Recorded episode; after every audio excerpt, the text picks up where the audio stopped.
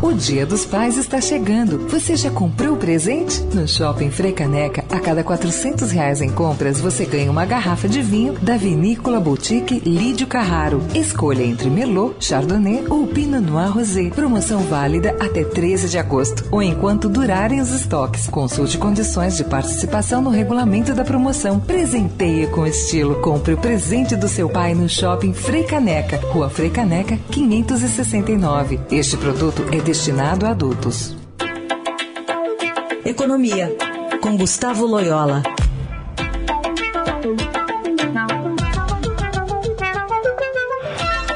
E também de olho nessa votação de hoje, né, Loyola? O que, que se espera para a economia? Bom dia. Bom dia, Heisen. É exatamente isso que o Alexandre disse, né?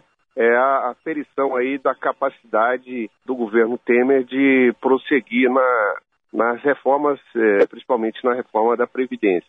Eu acho que a expectativa é que ele, de fato, vença a batalha hoje, é, mas a questão é saber com qual placar, né?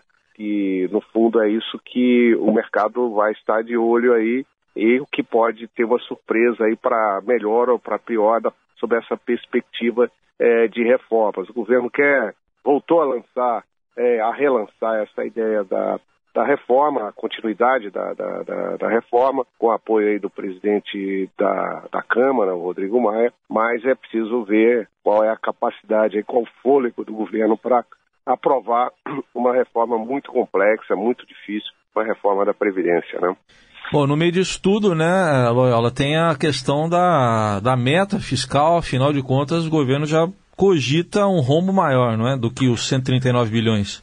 Pois é, o, o governo está meio encurralado nisso aí, porque está ficando cada vez mais difícil é, o atingimento dessa meta. uma, é, ninguém consegue fazer uma conta de chegar a, a chegada aí para para essa meta, não, não, há receita suficiente, a despesa, apesar de, de todo esforço, não está sendo contida na proporção é, necessária e provavelmente o governo terá que é, aumentar essa meta dos 139 bilhões aí de déficit esse ano.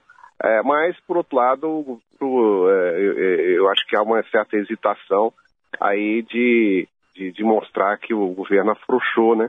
notadamente nesse momento político. Então, o governo está, de fato, entre uma coisa e outra, mas eu acho que no final não vai haver jeito mesmo. O governo terá que aumentar essa meta, talvez para um número parecido com o que foi a, o déficit do ano passado, em torno aí de uns 150 bilhões, alguma coisa por aí, 150, 160, para poder acomodar essas, essa falta aí de receita e, e o crescimento da despesa, né? Aí a análise de Gustavo Loyola, que volta segunda-feira aqui ao Jornal Eldorado. Obrigado, até lá.